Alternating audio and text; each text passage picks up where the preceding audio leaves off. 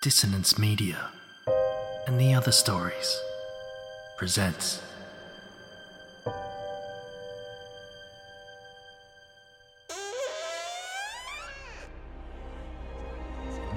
Step into the abyss of After the Gloaming, a gothic fiction podcast that delves into the depths of human emotion, unyielding love, revenge, internal struggles, and restless souls await you in nine haunting episodes where dread, fear, and rare glimpses of eerie happiness linger.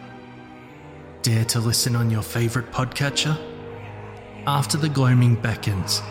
Search now, but beware. Innocence will be left behind.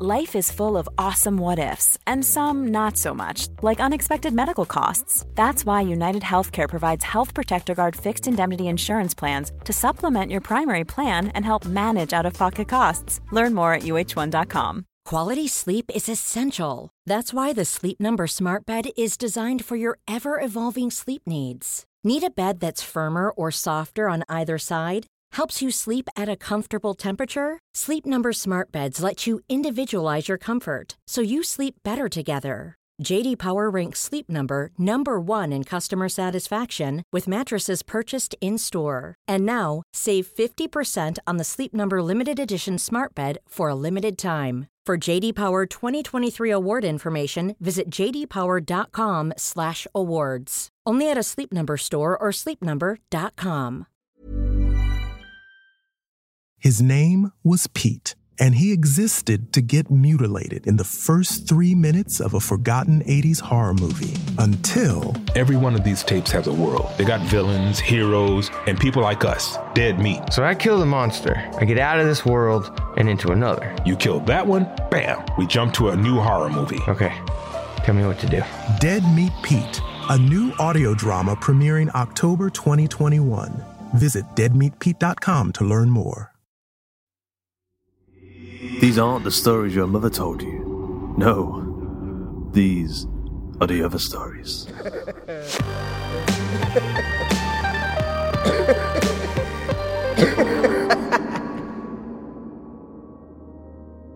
If you've got a podcast, or a small business, or even an evil cluster of mutant app developers, and did you know you could advertise it here on The Other Stories? We've got a number of packages available, so if you're looking to get your business or project in the ears of over 10,000 listeners for a single episode, or if you prefer to sponsor an entire theme, 50,000 listeners, then get in touch via our website at theotherstories.net forward slash contact. Today's episode is Teeth, written by Michael Teasdale and narrated by James Barnett, aka Jimmy Horrors.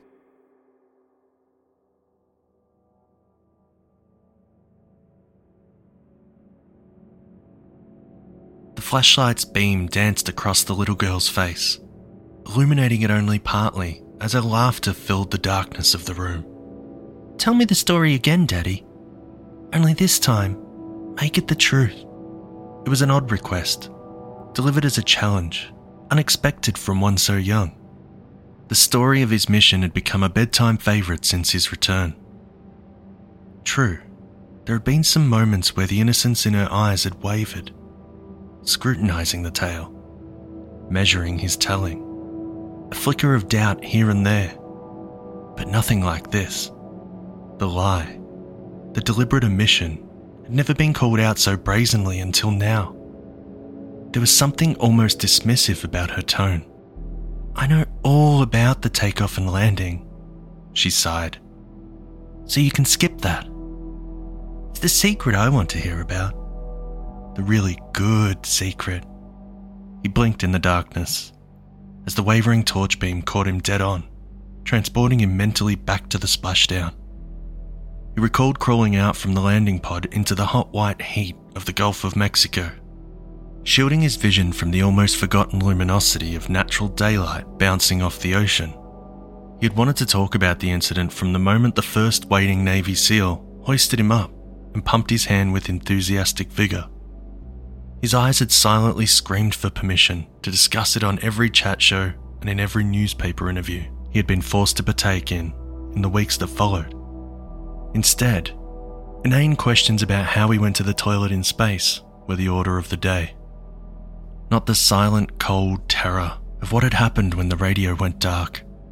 The truth about Jennings's fate. Yes, said his daughter. What did happen to Jennings? And she rotated the dial on her flashlight, cycling the beam from white past green to scarlet red, illuminating the mobile of a replica spacecraft that hung from the ceiling. Had he spoken the name aloud? He couldn't be sure.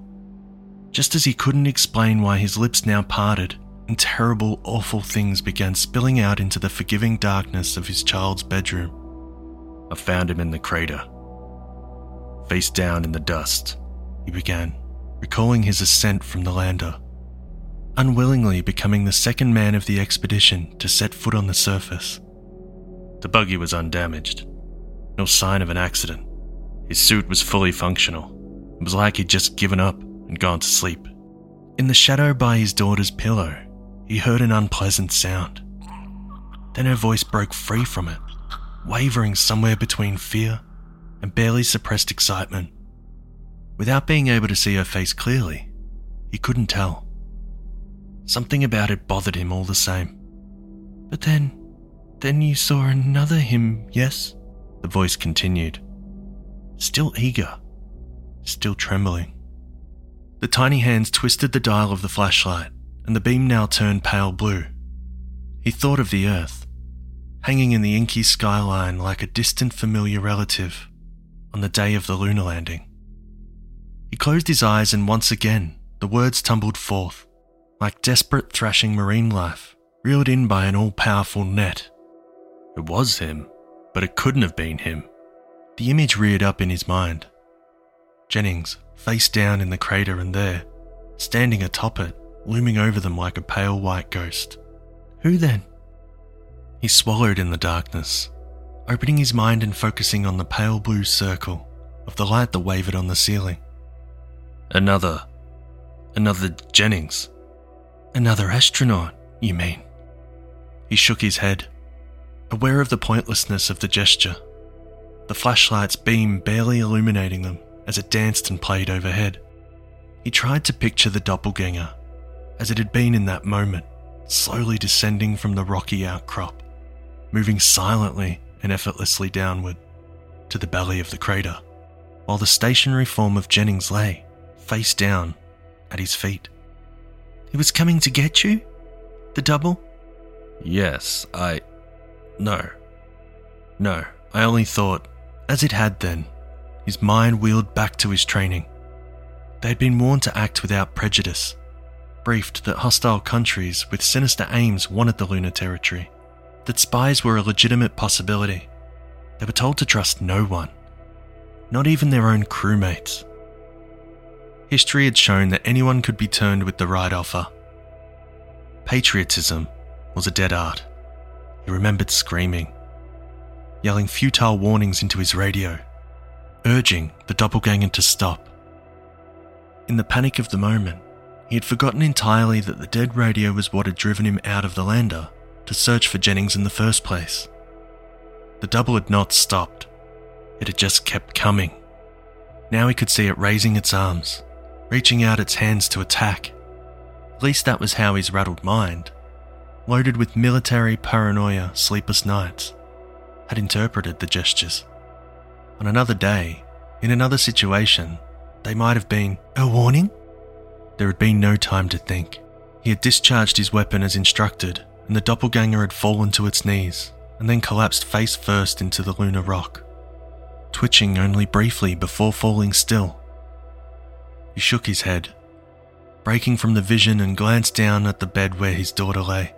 The mania of her fiddling with the flashlight had intensified as the story had progressed, twisting the cap and cycling rapidly through the colours so that her fingers danced a grim rainbow in the dark.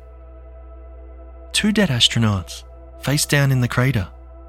It must have been hard to tell one from the other. She laughed. and then the unpleasant sound came again, like something shifting at the back of her throat. In the faint recesses of his mind, a distant, unspoken fear began calling out to him. A faraway alarm ringing in an unknown building. He rubbed at his temples, the rapid fire exchange of the flashlight's coloured beams irritating his eyes. His head began to pulse, exactly as it had then. He saw his boots coming down in the lunar dust as he took the short walk over to the fallen doppelganger, holstered his gun, placed his hands on the look-alike, and slowly rolled him over. He hadn't been sure what to expect, could only say that it had been anything but what he had saw in that moment. Through the visor, Jennings' face peered out at him, the eyes lifeless, yet wide in a state of alert, frozen in a timeless perplexity at being fired on by his own crewmate. Uh oh. His daughter's voice was muffled now, as if speaking through a throat full of sand.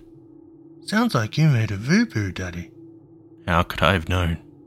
His voice began to crack as his daughter suddenly and unexpectedly switched off the flashlight. You should have checked the sleepy Jennings first, she almost whispered. It would have been a dead giveaway. I'll bet. He fell silent. It was now pitch black in the room, as dark as the inky eternal night that they had traversed on the mission.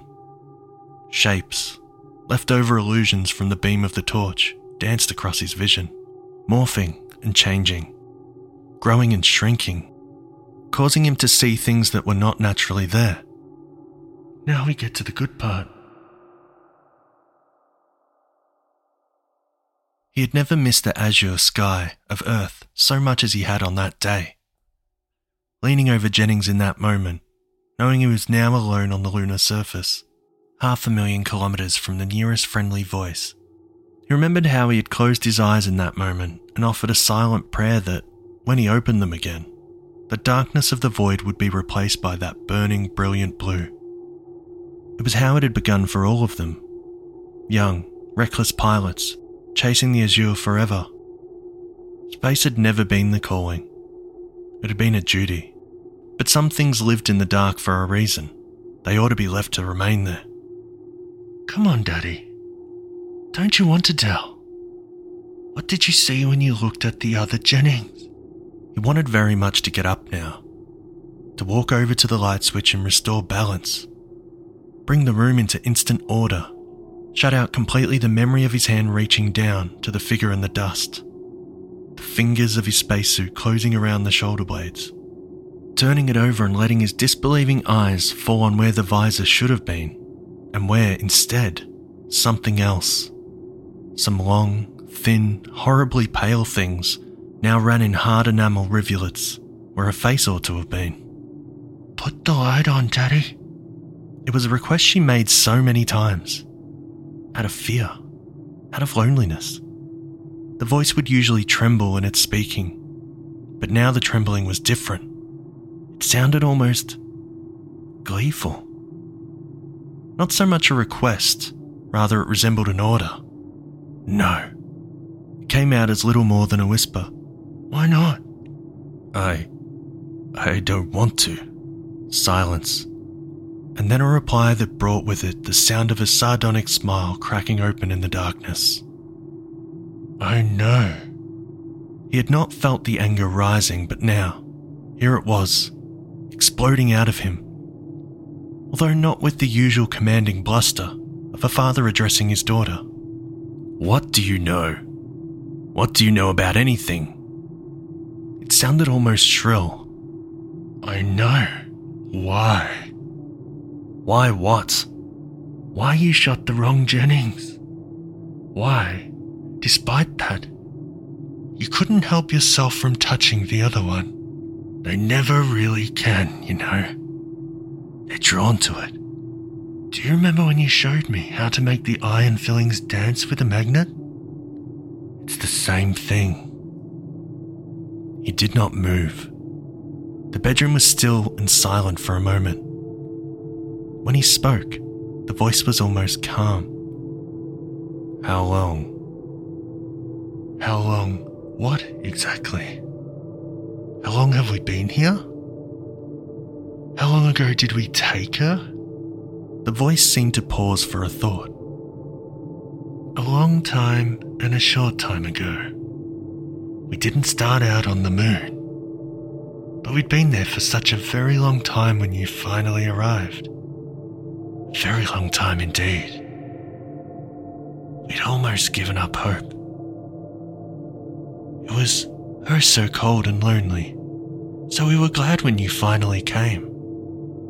You were so warm, so easy to hide in. Where are you going, Daddy? He had risen from his chair and begun backing towards the light switch by the bedroom door. We'd have taken you in the rocket if we could. We had the means to do so, but as you saw, your species is tricky. Try as we might, the problem was always the same. We just couldn't get the teeth right. Noiselessly, the sound of the voice had moved. It was right beside him now, and with it came that horrible alien sound. Still, it said, now we're here. We'll get plenty of practice. We want to thank you. Without you, we never could have made it here. So much warmth. So many places to hide. His hands pawed blindly at the wall. Where was the damn switch? Oh, said the voice. You really need to see again? It'd be so much easier if you didn't. But here, let us help you.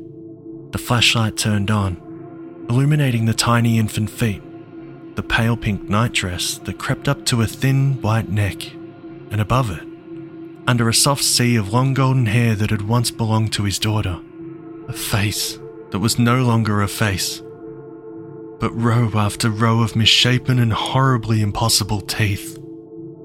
The teeth parted and the astronaut screamed.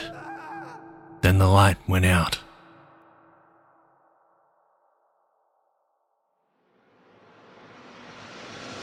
Hope you enjoyed today's episode of The Other Stories.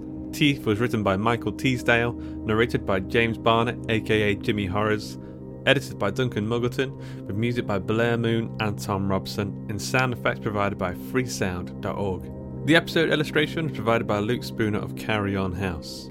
Michael Teasdale is an English author living in Cluj-Napoca. Oh dear.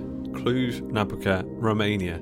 His stories have appeared for UK publications Shoreline of Infinity, Litro, and Novel Magazine, and in the US for Havok Publishing, Havok Story Podcast, and the periodical Forlorn. He has upcoming stories featuring in Wyldblood Magazine and in an anthology by World Weaver Press. You can find him on Twitter at, at mteasdalewriter. James Barnett is the producer of the Night's End podcast, a short story fiction podcast with tales of horror and the paranormal. Search for it wherever you get your podcasts, or you can find his other works at jamesbarnettauthor.com. We still have a small stockpile of signed hardcover editions of the other stories. Once these editions are gone, that's it, there will be no more.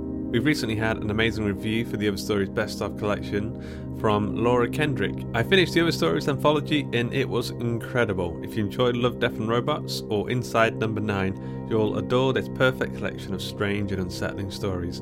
There are carnivorous beetles, barnacle viruses, artists utilising children, and even a little toaster that could. There's strange creatures, ominous settings, and nightmare inducing scenarios from serial killers to sci fi terrors. The Other Stories has it all. So be sure to go and grab one over at gumroad.com forward slash hawk and cleaver. That's gumroad.com forward slash hawk and cleaver. If you'd like to support the show, you can become a patron over at patreon.com forward slash hawk and cleaver. You can join our book club, movie club, and writing exercises over at facebook.com forward slash groups forward slash hawk and cleaver. And you can get help with your short stories and your podcasts by heading to theotherstories.net forward slash services.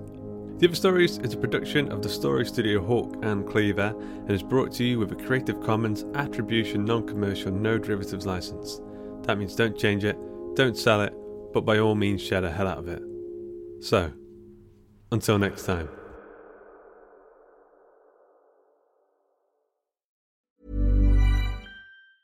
Hi, I'm Daniel, founder of Pretty Litter. Did you know cats tend to hide symptoms of sickness and pain? I learned this the hard way after losing my cat, Gingy. So I created Pretty Litter, a health monitoring litter that helps detect early signs of illness by changing colors, saving you money and potentially your cat's life. Pretty Litter is veterinarian developed, and it's the easiest way to keep tabs on your fur baby's health right at home. Go to prettylitter.com and use code ACAST for 20% off your first order and a free cat toy. Terms and conditions apply. See site for details.